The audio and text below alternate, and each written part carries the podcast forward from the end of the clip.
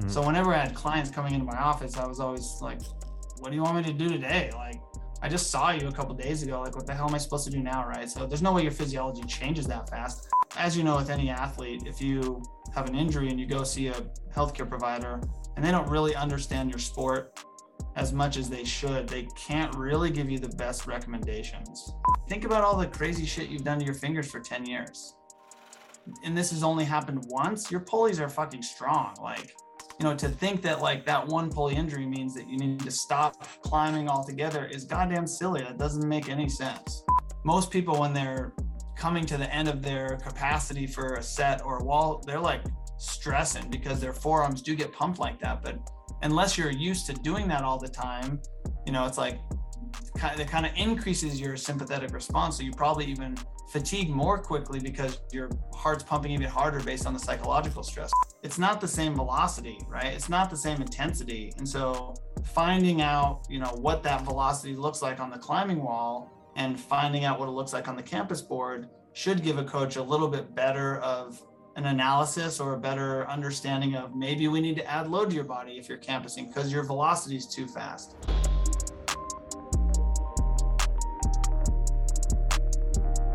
Welcome to this new episode. Before we get started, I'd like to thank our sponsor for the podcast, Moxy Monitor. If you've been following my work, you know that the Moxy is a tool that I use a lot for testing, but also for everyday training and coaching. For those who don't know about the Moxy monitor yet, it's a NIRS device that measures muscle oxygen saturation and blood volume in real time. It's a non invasive sensor that is placed on the skin and can be worn during any training or sporting activity. Motocross riders and climbers wear it on their forearms, hockey players on the ice, swimmers can wear it in water, I've used it to test rugby players, CrossFit athletes, endurance athletes, and more.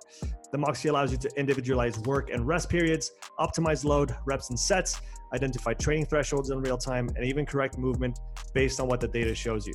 You can also use the Moxy monitor to determine an athlete's energetic limiting factor and their individual training zones. Using this process, I can now target the athlete's limiter with precision in order to improve their performance without adding unnecessary volume to their program. You can view and collect the data on your Garmin watch and can also pair the Moxy with other physiological testing products such as the VO2 Master, Pnoe, and Cosmed VO2 systems. The Moxy is a product I've been using for many months with great success, and I highly recommend it to any coach who's interested in digging a little bit deeper on the physiological side of health, fitness, or performance. You can use the coupon UPSIDE at checkout for a 5% discount on moxymonitor.com slash shop. That's UPSIDE, U-P-S-I-D-E for a 5% discount. With that said, let's get into the show. Okay, Tyler, we're live on the podcast. How you doing, man? I'm good, thank you. Good to have you on. So as I said, I don't do intros anymore. So we're just going to start with something uh, out of left field. What's your favorite guitar band right now? Ooh, uh, my favorite band uh, right now, man. I you know I'm I'm kind of like I went and saw. I don't think that would be my favorite guitar band. We went and saw Lord Huron last weekend in um, in New York, mm-hmm. and I really like the the songwriting of Ben. Uh, it's just incredible. Um, but it's not too guitar-y, you know, it's more singer-songwriter, like beautiful mountain types of music.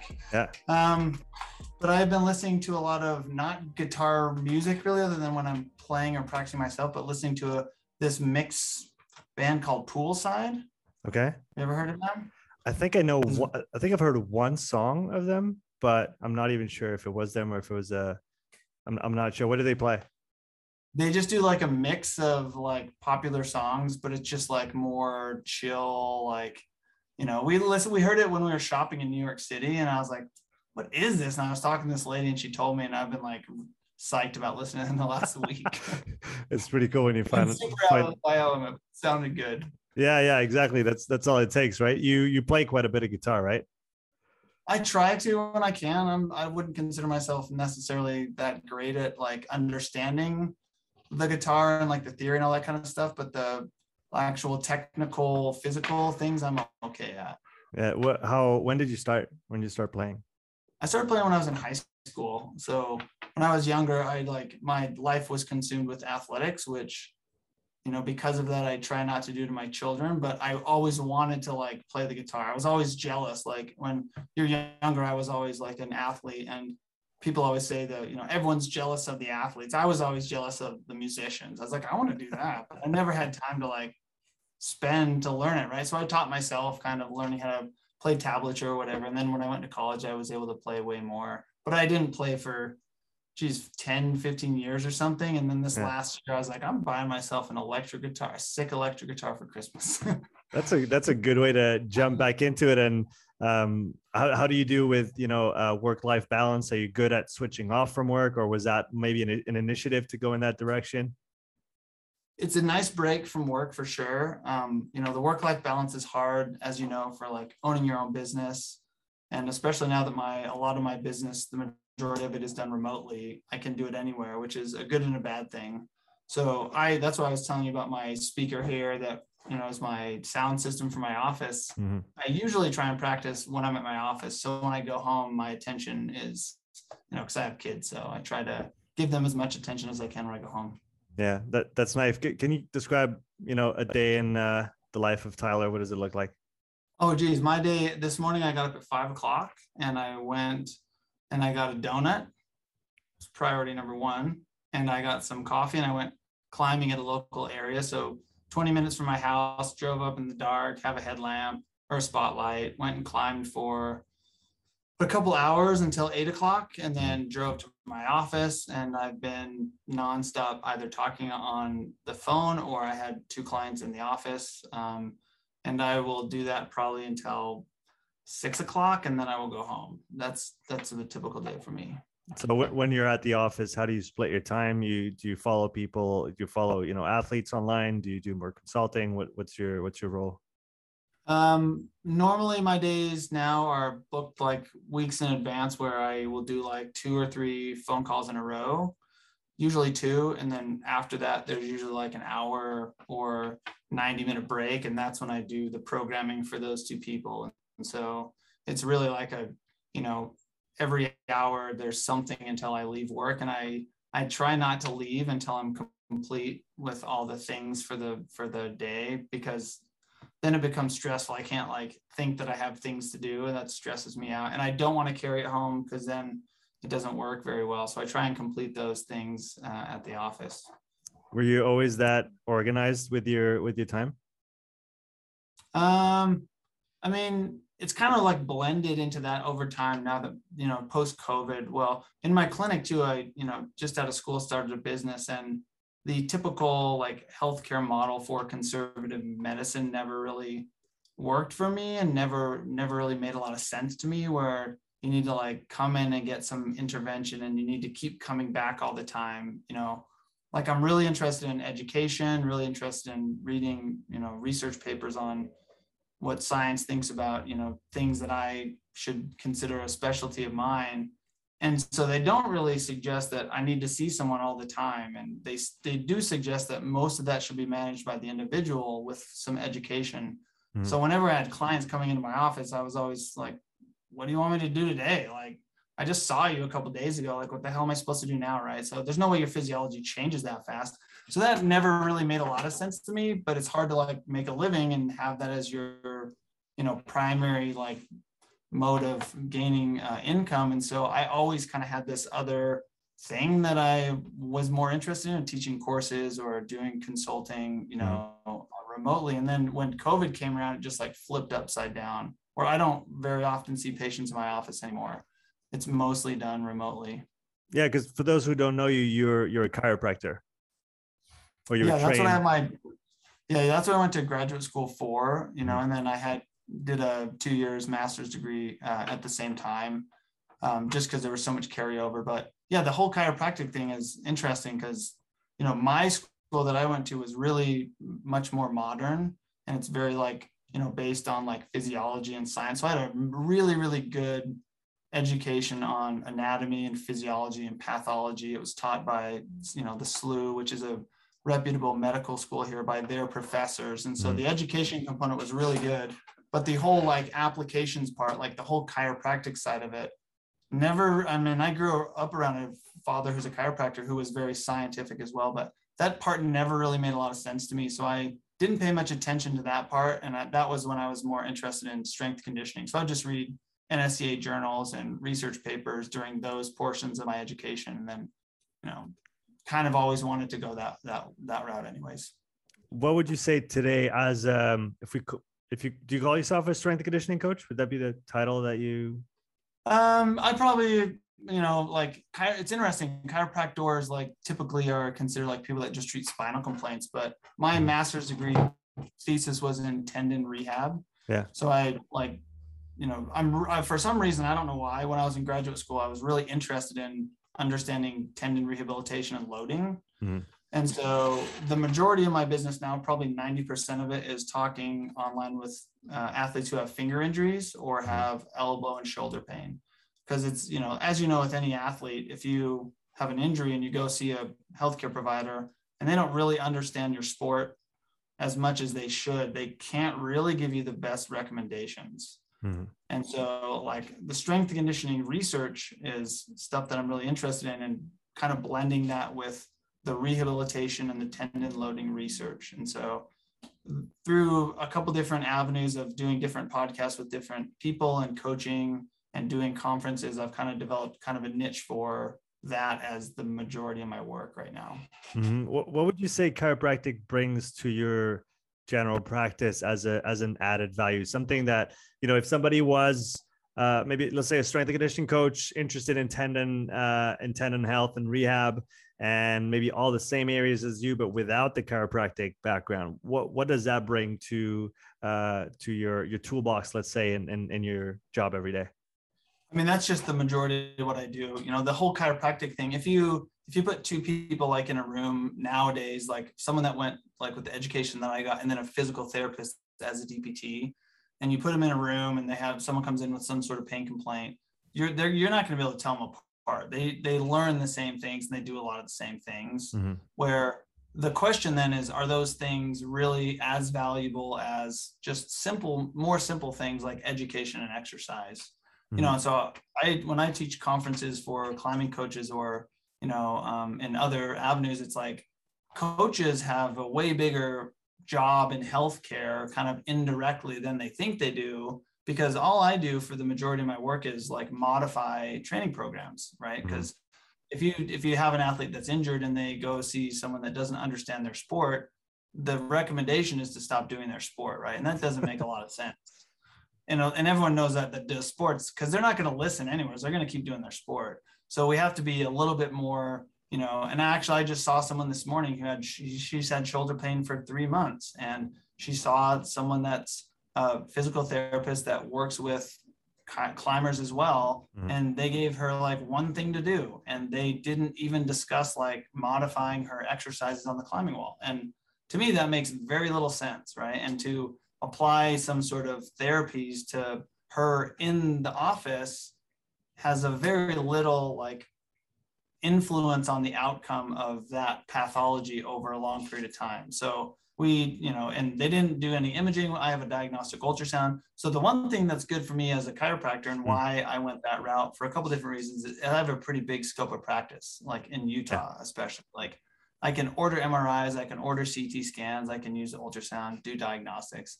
So I have a good, like, you know, I have a good reach for doing things, you know, um, and in particular the ultrasound. So we actually ultrasound her shoulder. She had a split tear in her bicep tendon, which is like maybe problematic, maybe not, but still would be rehabilitative to start. Mm-hmm. But there's no way she can keep doing all the overhead volume on the climbing wall. She's not getting anywhere. It's a waste of her time, right? And so like I would assume that that would have been the primary objective. But when it comes to healthcare and timing, you know, they get you get paid on your time with a client, and so it kind of fucks everything up with like the kind of care that people get, which is, mm-hmm.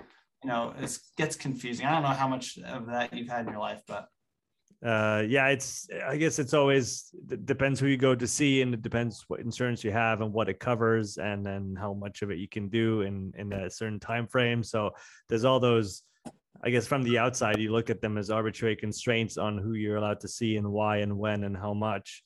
Um, when really, the rehab process should dictate who you should see and how much and when, rather than the you know the allocated amount or hours for say like osteopath and or physiotherapist or whatever it is that people go and do um, through their rehab. So it's I guess it it's it's it's a, I'm sure it's a broad topic that we could we could go at all day. Yeah, there's lots of moving parts, you know, but like the simplest way to think about it for me is like I think teaching people about the resiliency of their body is a real important priority. Hmm. And then having a good understanding of the physiology and the pathology behind the most common things that you see, which for me, it's like, you know, musculoskeletal complaints, specifically like tendon stuff. Hmm. And so giving them differentials, but it should be like an experience that like gives them options on what they can do, but it certainly should give them a direction, but it has to incorporate them participating in their sport in some way hmm and then also doing things supplemental to it you know and then it needs to progress and change you know um, which I, I see way better outcomes with my clients if i consult with them we talk on the phone like this with zoom and i have some really cool like you know applications. I have an apple pencil and my ipad and lots of visual stuff and they can record the meeting. And then i write them a custom rehab program right? And then say try this because I sh- you shouldn't expect your symptoms to go away in a couple days or when you leave the office that makes no sense so over a month's worth of time you should see some trend mm-hmm. that's improving on a regular like tracking method right and teaching them all the pieces but it's not as complicated as people are led to believe right and that's one of the things that was always is really confusing with for for individuals going to different healthcare providers like some of the worst patients or the hardest patients i guess not worst is people that have seen have multiple opinions. Mm. That's a hard like patient to actually help because they're fucking confused. Just simple as that. Would, would you say that uh, pain plays a big role in adding complexity and the difficulty uh, through the rehab process? The the idea that you you have to manage that thing that's called pain that sometimes has a as a let's, let's say a root cause sometimes it's just something that's gotta come and it should have gone but it hasn't and now it's there and it maybe shouldn't be and maybe has no grounds to be there and then navigating that i mean I, speaking for myself i hurt my back like two years ago and then I was definitely overworked and I was definitely under recovering. And I just dragged that thing on forever for like a year and a half. And then all it took was sleeping better and then starting to be active again for it to start to subside. And now it's much, much better. But the the fear element of like it it hurts and it's going to hurt more if I do something was such yeah. a big mental block for me. Do you find that being a, a, a hurdle for some of your clients? Oh, every every client for sure. You know the um, especially if the pain is associated with some sort of activity. And a lot of times with climbers, they'll be climbing and then they shift their position. They actually change the direction of the load on their on their pulley. Mm which is like perpendicular to the tendon with a little bit of velocity. And they hear like this popping noise and then they have pain like over this proximal phalanx. But it's really, you know, alarming and like scary in the moment. But just when you sit someone down that's like been climbing for, I talked to someone this morning, been climbing for 10 years, climbing at a really high grade. He has, he's had a pulley, you know, pop, which you hear pulley rupture. Mm. All you have to do is say, think about all the crazy shit you've done to your fingers for 10 years and this has only happened once, your pulleys are fucking strong. Like, you know, to think that like that one pulley injury means that you need to stop climbing altogether is goddamn silly. That doesn't make any sense. Mm-hmm. Like based on like just tissue quality, right? Like the connective tissues are so strong.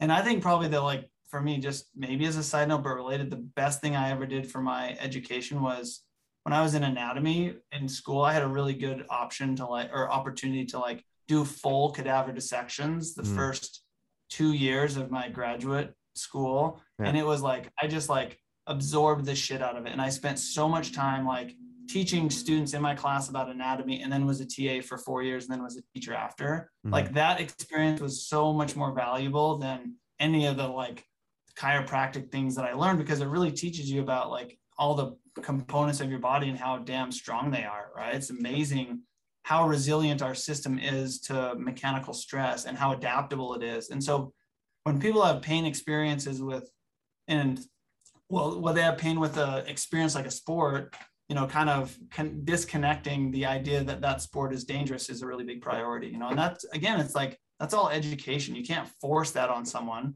mm-hmm. you know, and that's why in in-person visit stuff is like, sure, we can do things, but honestly, when someone comes into my office, the person today, they sit right there on my couch and I bring up Zoom on my computer and I use the same things that I do when I'm doing it remotely. The they only should, difference they should have stayed home. yeah, they're like, why the fuck am I sitting here? I can just drink coffee in my house, you know. But I have like coffee here, whatever we make it convenient. But I use the ultrasound in person and we can demonstrate some exercises, but that stuff is pretty easy to get across, you know, remotely too. Mm-hmm. So if we if we talk about tendon health and tendon rehab, maybe as a primer before this, can you maybe explain the main uh, the commonalities between muscle tissue and tendons, and then also their differences, and then we can go into the tendon rehab stuff. Yeah, I think one an easy way to think about it is like the muscle lives in the middle of your tendon, because like if you read textbooks, you know textbooks will say that muscles, you know, tendons attach muscles to bones, but it kind of neglects the idea that there's a tendon at both sides of your muscle, and then the the actual collagen is continuous through the muscle, and that's like what's the extracellular matrix, the honeycomb outside the muscle. So it's could be considered as one continuous thing. But the easy way to think about it is just naturally tendons are not flexible. They're very resistant to stretch. They're really strong, like way stronger than you know steel or things that we can recreate. And so the muscles naturally always flexible. That's what it's designed to do. And so, one of the biggest, at least, um, injury mechanisms that we see in sports is just lots of sport volume because the sport itself has a lot of velocity and change of direction loading and you know a lot of volume a lot of repetitions and so that repetitive high velocity twisting stuff is more stressful on connective tissue than things like strength training and so mm-hmm. kind of the simple answer to you know complaints like that is that's why everyone does strength training pretty simply in some form in some dosage right? And that's where kind of the science meets the art of the coaching and the practical experience of like trying things on people and seeing how people respond. But as you know with programming it's like it's not you can't just do like this thing and expect this one thing to be done by everyone and to have have an effect on someone because everyone is so different you know so one of the things i always joke with people if like if you go to a clinic like a pt clinic or a doctor's office whatever and you leave with the packet that you need to do that's a red flag right? Because who the who the fuck do they know? They don't know you right? Like how is that specific to you right? It's very it's very general right? And those general recommendations just are not that useful for the individual right? It's just like so much so much unlearning needs to happen in a lot of ways you know with healthcare is this stuff you would do to heal and rehab a tendon that would be counterintuitive if we compare it to what we would do for for a muscle, for example? Muscles, um, if there's like a muscle tear, muscle tears tend to be way less problematic just because there's a ton of blood. Hmm. There's a lot of blood supply to your muscle automatically. And that's an interesting topic because there's not really good evidence to show that tendon injuries really heal and go away. So hmm. it's likely you've heard of like the I think it was Craig Purdam who came up with the analogy, maybe, and probably botched the date, maybe 2012 or something. Like focus on the donut, not the hole. Mm. That idea is, you know, when when they see tendon injuries and they follow up with athletes with tendon injuries decades later, they still have the same pathology for the most part. There's some changes in the tendon, some you know cross-sectional area changes, which is like blood flow and denervation. Those things will change a little bit, but the injury is still there. So the rehabilitation kind of shift there is now on don't treat them like they're a hurt person with an injured tendon, like load them like an athlete. We're going to modify how we're going to load them, but there's still more healthy stuff than injured stuff. That's where like the donut analogy comes from is there's more donut than there is hole. So it's kind hmm. of a perspective shift, which is, you know, largely education, but it's certainly, you know, guides loading and suggestions for you know different types of interventions as well but mm-hmm. you know and like this gal this morning with her shoulder complaint there's i know you know maybe a dozen climbers that have you know labral tears it's really common in climbers and to have uh, you know proximal bicep injuries as well and they'll just tear on their own and then the mm-hmm. individual can decide whether they want to have surgery or not but a lot of times surgeons will recommend that they just keep loading and if they tear they tear but most of the time they won't because their the tissue's too strong. So when you when you say loading is there a certain way to load a tendon is there a certain way not to load a tendon yeah there's there's um, good evidence for a couple different types of loads like the classic or the first like real studied loads are eccentric loads. Mm-hmm a lot of that research came on the Achilles tendon or the patellar tendon, which is what I did the majority of my stuff with in um, grad school is on the patellar tendon mm. and Achilles tendon. So they would do heavy negatives but most of the protocols are like five sets to eight sets of like 15 reps of an eccentric. Mm-hmm. Um, but the important thing about that time frame, that 15 reps, is it takes that's a total time under tension of around like 45 seconds around that number. Mm-hmm. And so there's also research showing that heavy resistance training, which is just like heavy and slow, does the same thing, gets the similar outcomes because still around 45 seconds. And there's also research to show that isometric holds or static loads for that same time frame also is helpful. So the cool thing about that is it gives people flexibility in terms of the program or the coach or the you know rehab practitioner gives people options for choosing loads. So from my perspective, it really comes down to compliance. And mm. the one thing that I saw with like lots of eccentric loading, it depends on the body part, but it can be quite a pain in the ass if you're trying to do it for the elbow. Because most people, when they do eccentrics, they don't do them with enough load. They mm. do just slow, they're just doing slow, you know, um, negatives, but they're yeah. not really loading them appropriately, right? So if you're going to do it on the elbow, you have to like have a load that's too heavy and you got to do this. So you got to like carry it around with you. It's just not practical in a lot of ways. So I usually start with isometrics just because they're really simple. And for a rock climber, rock climbers spend a lot of time doing them anyways, you know, and I can mm-hmm. put climbers in positions that look more like their sport and we can load them for specified time periods. And I see better results with that simply because that kind of uses part psychology and part physiology, physical stuff, and kind of, you know, makes the athlete feel more comfortable in a position that they're familiar with. And that is tends to be pretty confidence building.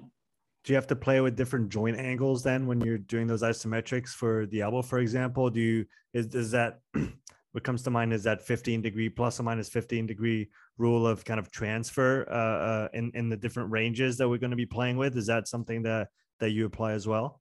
Yeah, for sure. So lots of 90 and 120 degree, you know, range lock offs or, you know, doing partial range pulling in that in that uh, range as well. Um, but then if it's like a shoulder complaint, like this gal today, we got to find a way to minimize overhead activities for her. So mm-hmm. for her, it's like we're not doing it like this. We're going to do inverted inverted versions, right? So she's yeah. using like a, a bar this way or grabbing onto a steep climbing wall where she leans back and holds on. So we're doing like hex bar deadlifts or shoulder shrugs, like load the shit out of the shoulder, in my opinion, slow and heavy, but we're just going to avoid the provocative positions. And mm.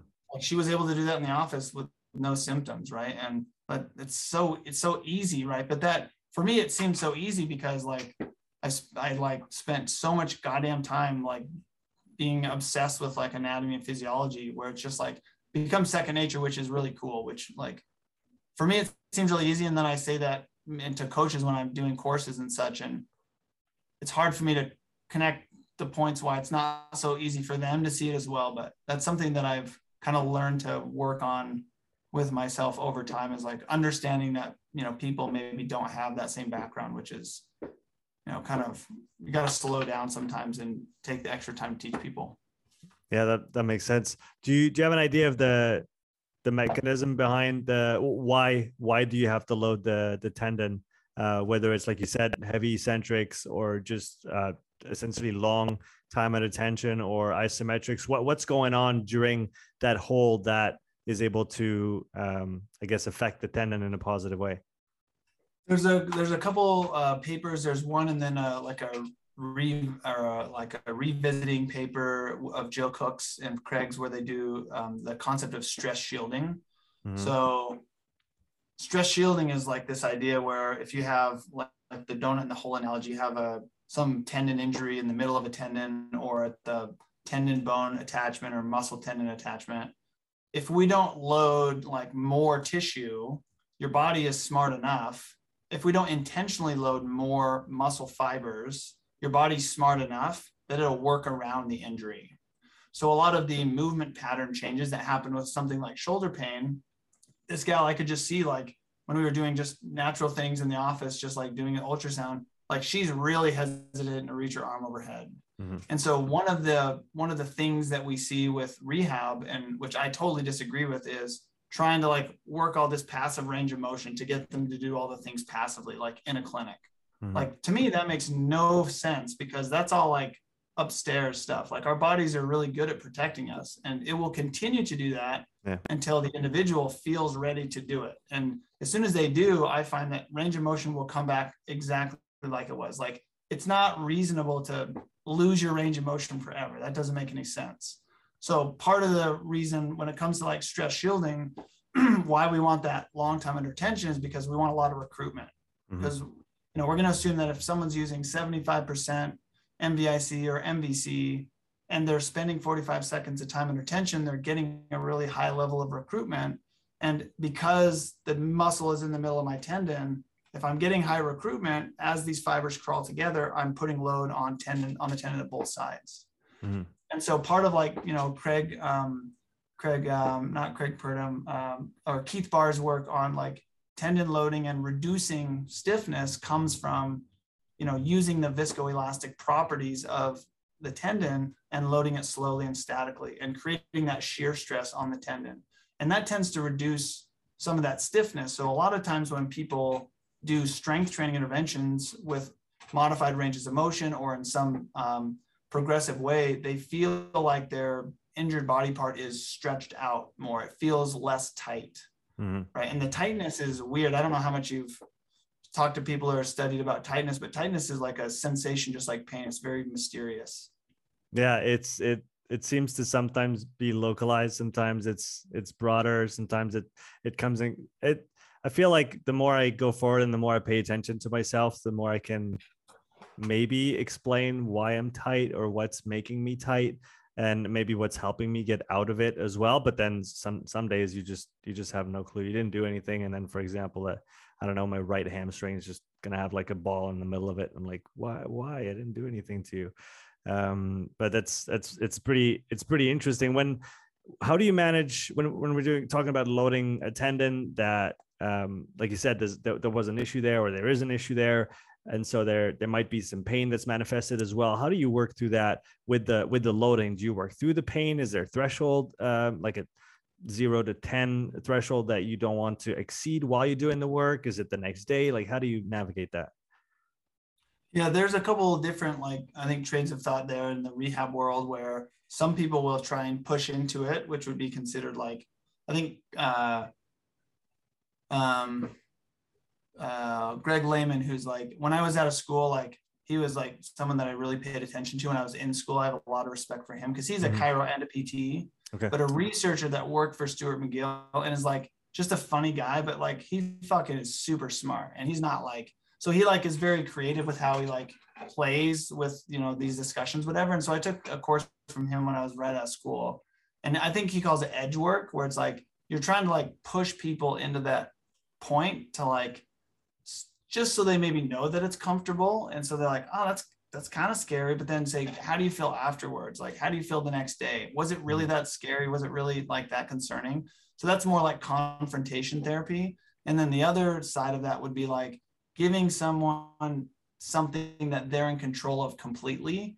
And that's another thing that I that isometric exercise works pretty good for. Because if I have someone that's just scared to load, like taking them into that range of motion where they're scared passively is not going to make them any less scared. But if I can have them work into that range that's comfortable for them, let's say like the shoulder, like doing external rotation, like do it into a wall and just push to comfort level.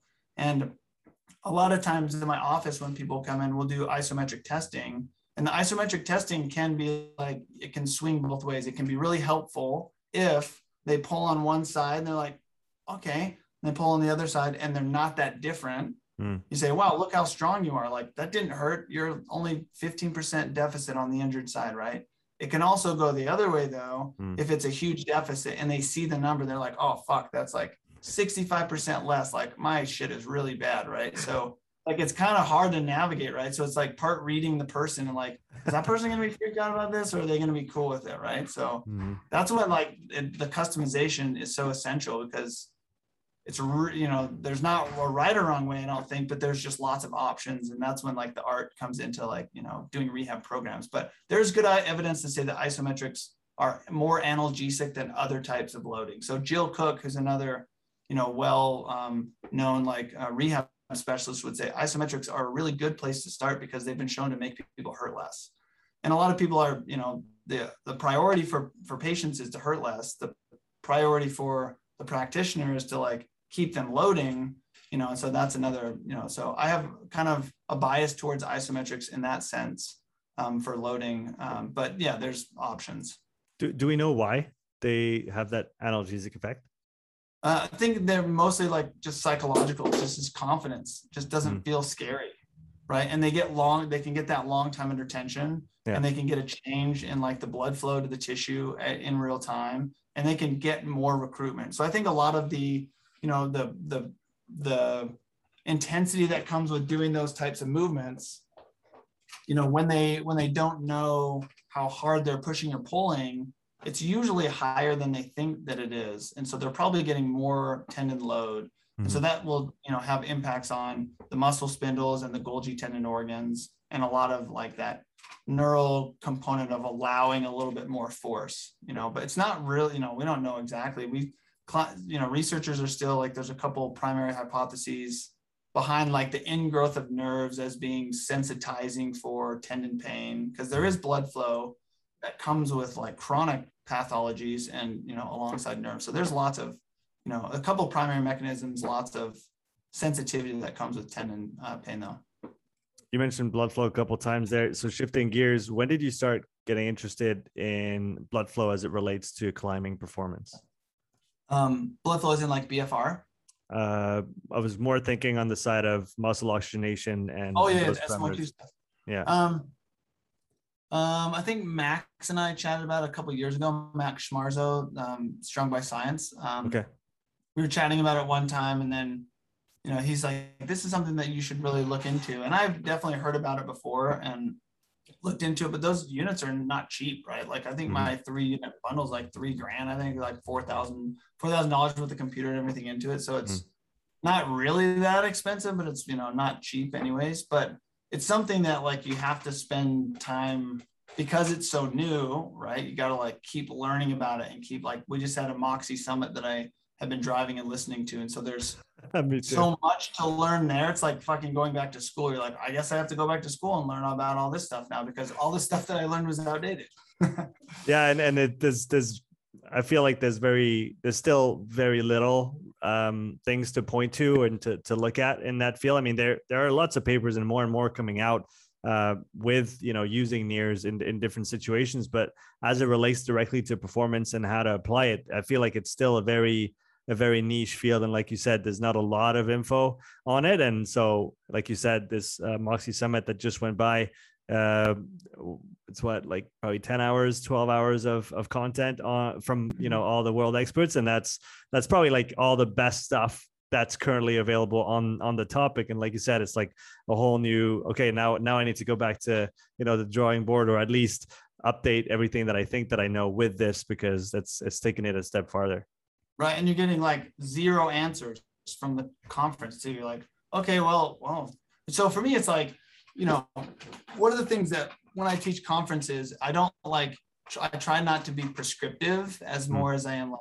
conceptual because for me it like as long as people can understand like the you know basic physiology and the principles behind it like being flexible with it is exactly what any sort of avenue or sport needs to just like try things in different ways with some sort of sound like you know background of why they're doing that and then mm-hmm. you know then as it starts to grow, people get interested and they do more research on it. So NIRS is kind of like one of those things where you watch that summit, you're like, wow, that's kind of cool. Like I kind of like that, like that. I've never heard of that before. So you can kind of like piece all these things together and start being more playful with it. But I've definitely spent time chatting with Evan Peikon as well and doing some, you know, some talks with him about because he seems to really know that stuff quite well. And I'm really impressed with his like, you know, understanding of the the like cardiopulmonary physiology stuff. Mm-hmm. And so when when you use it on an individual, I think is what everyone would say is really useful. Because so it's really hard to like take a group of people,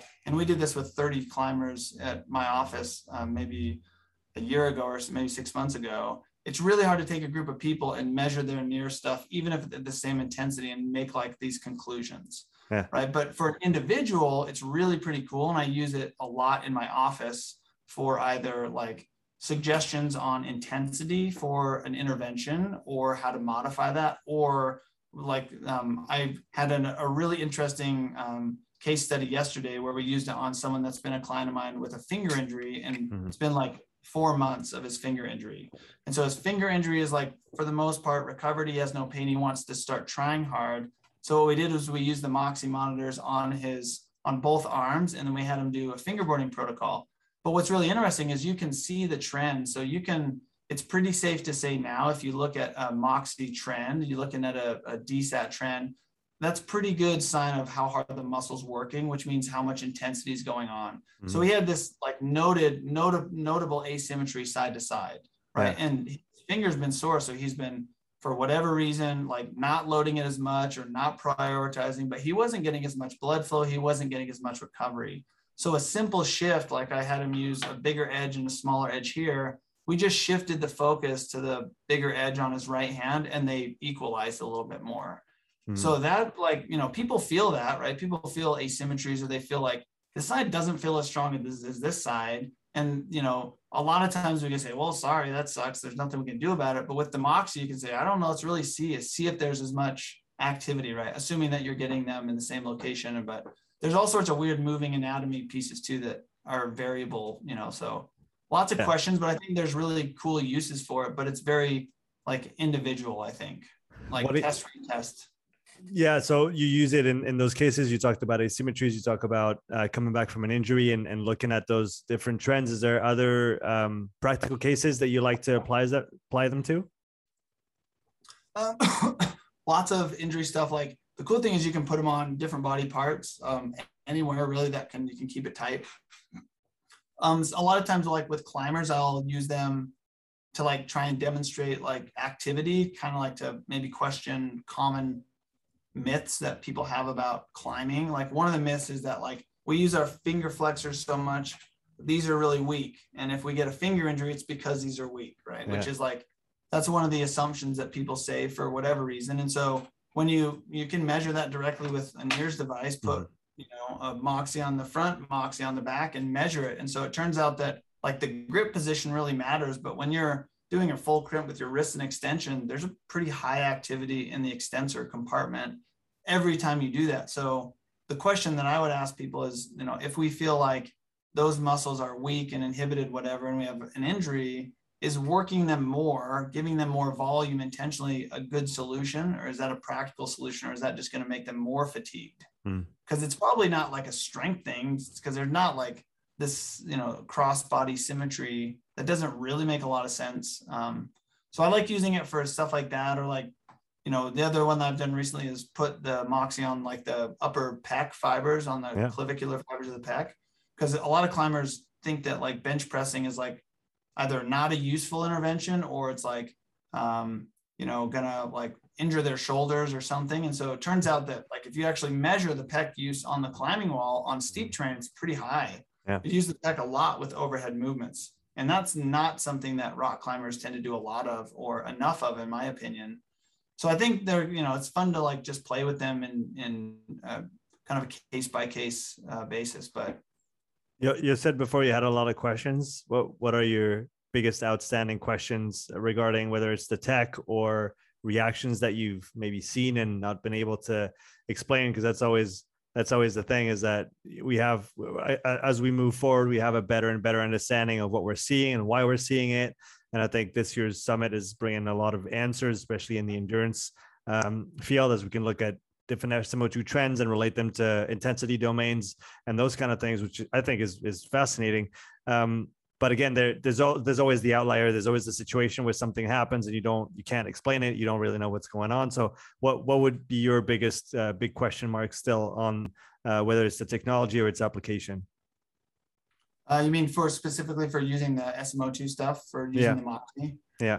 Um, like the thing that always gets like in me and Evan talked about this a bunch is whether it's like you're getting real a real venous occlusion, which is the cause of like the changes, or whether it's like matching the correlation with the vasodilation. Yeah. So how how good that ratio is of the trend dropping and the you know mm-hmm. uh, capacity of your nervous system to vasodilate and get blood flow to the tissue. And mm-hmm. so he showed me a pretty cool method that I think makes good sense that has been studied in a couple different papers where it's no exercise and you just like create full occlusion in a limb mm-hmm. for two minutes and then do the delta SMO2, the rate of decline, and then also you know track that for a minute of recovery. Mm-hmm. And this same client that we that I mentioned earlier with the finger injury, like he just had like you know less utilization on the right side and less blood flow overall for recovery. And that's mm-hmm. probably a consequence of an injury that has come, you know, and he's been, you know, maybe unintentionally being less forceful on that side. So he's done less time under tension overall, which has implications for all energy system use, all like oxygen, you know, delivery and consumption, et cetera. So uh, it's kind of cool for individuals because now we're going to shift like not change everything about his training program and like do more reps on that side. We can make small adjustments like make this hard hand work a little bit harder than the other hand. Mm-hmm. And hopefully we can, you know, balance those out a little bit because he's a sport climber. And so he needs a lot of you know ability to hang on with both arms. But you know so i think the individual stuff is where it becomes really kind of cool. And but when i look at like group data on 30 people i'm like i don't have any idea how this is helping me understand anyone's physiology. Because they're all so different. They're all yeah, so different. yeah we're all going to have individual differences and even like you said even from one arm to the other. Uh, you, you, talked about you know maybe less use on one side due to a, an old injury something like this. Is that where uh, maybe bfr might come into play? I know you, you use bfr quite a bit or you, and and so is that is that a situation where that that piece of equipment might become useful? Uh, i think uh, this this individual for sure would benefit by using some bfr application. Um, just like I would say, but I, we would do it on both arms. I don't know mm that that would be one. I mean, you could do um, different edge size, like you know, completion, like reps to failure, to maybe put a little bit more force on that side, which I think makes sense, and we'll probably do that. Um, but we'll, um, because I haven't finished his program yet. But when it comes to like um, building like efficiency for using oxygen, like that's where BFR I think can be really helpful. And there's you know good evidence on the angiogenic effects as well. So getting you know good capillary density and, and et cetera. So I have a lot of climbers that are really excited and use BFR frequently for that reason. You know, the BFR is interesting because it's there's good science behind the mm-hmm. you know metabolic effects, but the psychological effects I think are really helpful for a sport like climbing, where most people, when they're coming to the end of their capacity for a set or a wall, they're like stressing because their forearms do get pumped like that. But unless you're used to doing that all the time, you know, it's like it kind of increases your sympathetic response. So you probably even fatigue more quickly because your heart's pumping even harder based on the psychological stress. So training people under that circumstance is kind of hard to do. Mm-hmm you know, with not deteriorating someone's skills too much. And so BFR is a really easy way to make someone just pumped out of their mind and make them hang on their fingers, right? I'd never actually thought of that, but it makes total sense from, like you said, the the the mind side of things. And if you could just spend more time feeling it and doing it, and like you said, seeing that you're okay, it's pumped, but you're going to survive and you can hang on, then again, on the wall is going to translate. Yeah, yeah. There's lots of climbers that will just tell me that anecdotally, like I just I got pumped as hell, but I could just like keep going. I was like, mm-hmm. that's cool, you know, because normally when you get pumped, you're like, oh shit, I'm nervous. Like, but then if you if you try and train that too much, and one of my like questions that I ask when people are doing lots of what would be considered like capacity types of training interventions on the climbing wall, mm-hmm. they tend to do a lot of volume. So they'll do like a boulder problem if you're familiar with the length. They'll do like four in a row, and then they'll rest, and then they'll do that again but they but in order to complete the workout they have to drop the intensity yeah. but then because the intensity is lower they can do more volume and then it's like kind of this hard understanding of how much volume is too much volume because you're doing a lot of the most risky things which is a lot of velocity a lot of change of direction and a lot of like you know volume in a set where those can be like you know tricky for finger and elbow and shoulder injuries as well in climbers because you have to pick terrain that you can do it on and they're tend to have more velocity towards the end of their workouts because they're getting tired. So the skills kind of go down the velocity goes up, but that's not the same thing as being powerful like when you're fresh, you know. And mm-hmm. so that's another thing I've been really having fun with lately is, you know, doing trying to teach climbers more about like some velocity based training, you know, because those concepts, like when I went to the University of Missouri, um, I knew Bryan Mann, like that worked with the football team. He worked yeah. there when I was there. And like that dude is so smart. Like I love listening to that guy talk, you know, and yeah. I'm really interested in that stuff. That stuff makes a lot of sense to me with performance stuff, and that is not something that climbing has done at all. I want to come back to, to VBT. I know we have a, a few more minutes. Uh, something just came through my mind. If we talk about capacity or endurance for climbing, is there any place? Uh, it might be completely stupid what I'm saying here, but bear with me. Is there any place for a positive incline wall where you wouldn't be under but you would be over and doing you know spending a lot of time but at those lower intensity we, if we think about you know if we take a think about endurance sports they spent a lot of time under their first threshold to to build uh, all those qualities that, that are going to enable them to uh, to be metabolically efficient during their event. Is there a place for that in climbing to do very essentially very light climbing, but still quite demanding on on the forearm, on on the arms, uh, and do it for extended periods of time? Is that even a thing? Yeah, yeah, people do that for sure. Yeah, hmm. for sure. That that's something that's called um, arc training, okay. which is like very low intensity, climb up until you're pumped, and then back off, kind of clearance type of you know staying below your threshold. Okay. That is done. The other thing that I was thinking of, and there's also like different, you know, lots of angles of terrain that people climb on. But mm-hmm. the where I thought you were going originally was like speed climbing.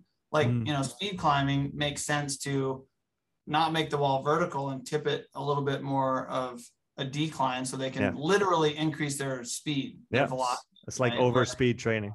yeah. And, and there's good science to say that that's a good idea. And I yeah. think I've seen maybe one or two walls maybe that have done that, but that makes sense from a practical standpoint. But the with the velocity stuff, the one thing that climbers do a lot of is they'll climb at a specific wall angle and they'll do powerful things. But then they'll go to this other tool, which is a campus board, which is most of them are fixed at like 15 degrees. Mm-hmm. And then they'll do these moves without their feet on, right?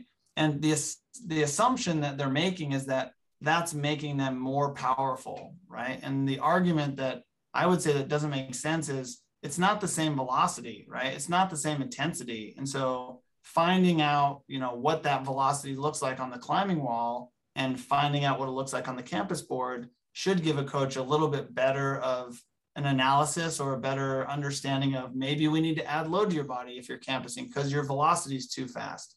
Maybe we need to put your feet on the wall because your velocity is too slow to like, you know, so trying to use a training tool a little bit more specifically to the individual is something that climbing hasn't really gotten into yet because we just use the same old things that people have been using for years.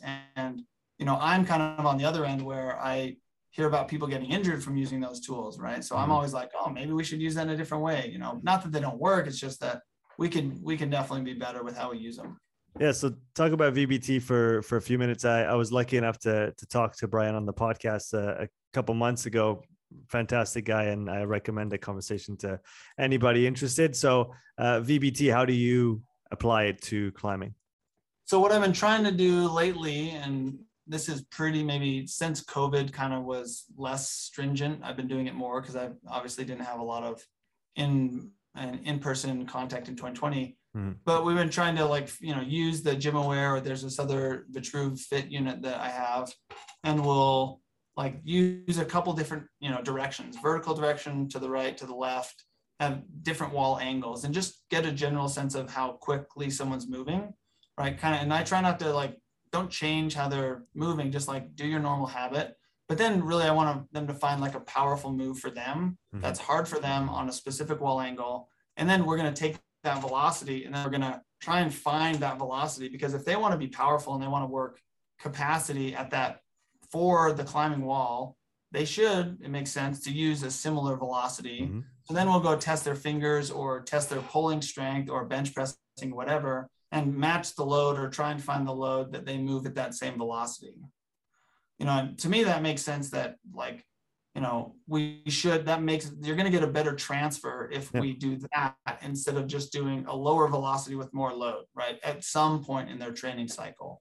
And so then we can use that that measure as well. And we can um, use things like a campus board where people use them for power training and be a little bit more specific with individuals on how they're using the tool. Because mm-hmm. in climbing you can be overly powerful. You can be too powerful. We had a client that we tested or a participant in the course this last weekend. He is so powerful. And so for him he probably in watching him climb he actually goes past the hold because he comes at it with so much more velocity so it could be like even a technical thing like he needs to slow down a little bit so adding load to his body load him up yeah climbing wall but like on a campus board or something, you know, mm. kind of slowing him down a little bit makes sense. So I think it's it's kind of a thing, something that I've learned about a lot from Bryan and other sports that I'm just now like trying to apply to climbing, and you know, hopefully people will you know find some value in like that analysis. You you talk about you talked before about uh, overspeed on a speed climbing route. Would you apply overspeed to you know basic power movements as well on a on a on a normal climbing wall with maybe you know being pulled from above and, and things like that? I mean it's hard to say because like the speed climbing is all about the speed. Like yeah. they want to get faster. Where climbing you don't necessarily want your moves to get faster necessarily. Maybe the tempo of like the effort might make more sense to speed up a little bit if someone's climbing really slow and they're getting they're falling off three quarters of the way. Maybe they might benefit by increasing the tempo of their movement a little bit but i don't know but that that could be practiced on the climbing wall. You know i don't know that we would need to like really i mean maybe some people do that. I know people have tried to do that with speed climbing maybe where they pull them up like you know to to overspeed train them and maybe people have done that on the climbing wall on on routes. It's possible. But I'm, the clipping thing is always kind of annoying too so yeah, sorry to cut you off. I was thinking of more like a single move, like I think it's called a dyno or or something like that, where you have oh, a yeah, yeah. single explosive move. And I was just thinking, you know, like you said, overspeed. They they pull people in sprinting uh, because it allows you to attain a higher percentage or even sometimes go over your your max velocity. So I was thinking maybe on a on a single move like that, would it made sense to, to to pull someone a little bit to to allow them to actually function at a at a higher rate in in that one uh, instance. Yeah, I think in some cases it makes sense for people to know what that's like to like mm. be poppy and be snappy. So yeah, I think and people do that. People will do like dynamic training with a campus board with their feet on and let their feet cut when they go mm. high. So for me, the interesting thing is like thinking about the ballistic versus the non-ballistic version, where climbers do more non-ballistic yeah. power training than ballistic, like a jumping athlete that are always ballistic. Climbers have to slow down and so if we, I think if we mess with the velocity too much, right, there it's gonna like mess with their deceleration, which is like 50% of the movement, right? It's right, like right, big right. part of the movement. So if we do dyno training only or dyno, you know, like feet off climbing only, it's gonna fuck up their like technical skills for power. And so for me, uh, it, that it kind of made sense to kind of find their normal power habit and find that velocity and then maybe try and spend more time focusing on those loads at you know high higher velocities. Or you know the other thing as bryan probably talked about that climbers definitely don't do with the, with a few exceptions is adjust their training loads every day. Mm. right? You know it's very old school in the sense that i'm a little bit stronger today than i was yesterday so i'm going to crush shit right? Then you get hurt. So it's like it's it's not it's not easy to adjust the training loads unless you have the understanding of how quality the load is or whether you can you know move at the same speed whatever mm-hmm. Tyler, I know you have a, a, meeting in a couple minutes, so I'm gonna I'm gonna let you go. Where can people find out more about uh, about what you do if they wanna? If they um, wanna... I'm kind of I'm kind of bad with like I like we talked about before. I use Instagram, but that's I have I don't use Facebook ever. I have a YouTube channel I started, but I'm too busy now, so I don't mess with that. There's some videos on there on YouTube, but Instagram is the easiest way to you know, see uh, what I'm doing. I've tried to like at least stop it at one, which is maybe a bad thing, but you know, as you know, you don't have time to do all that stuff. I don't know.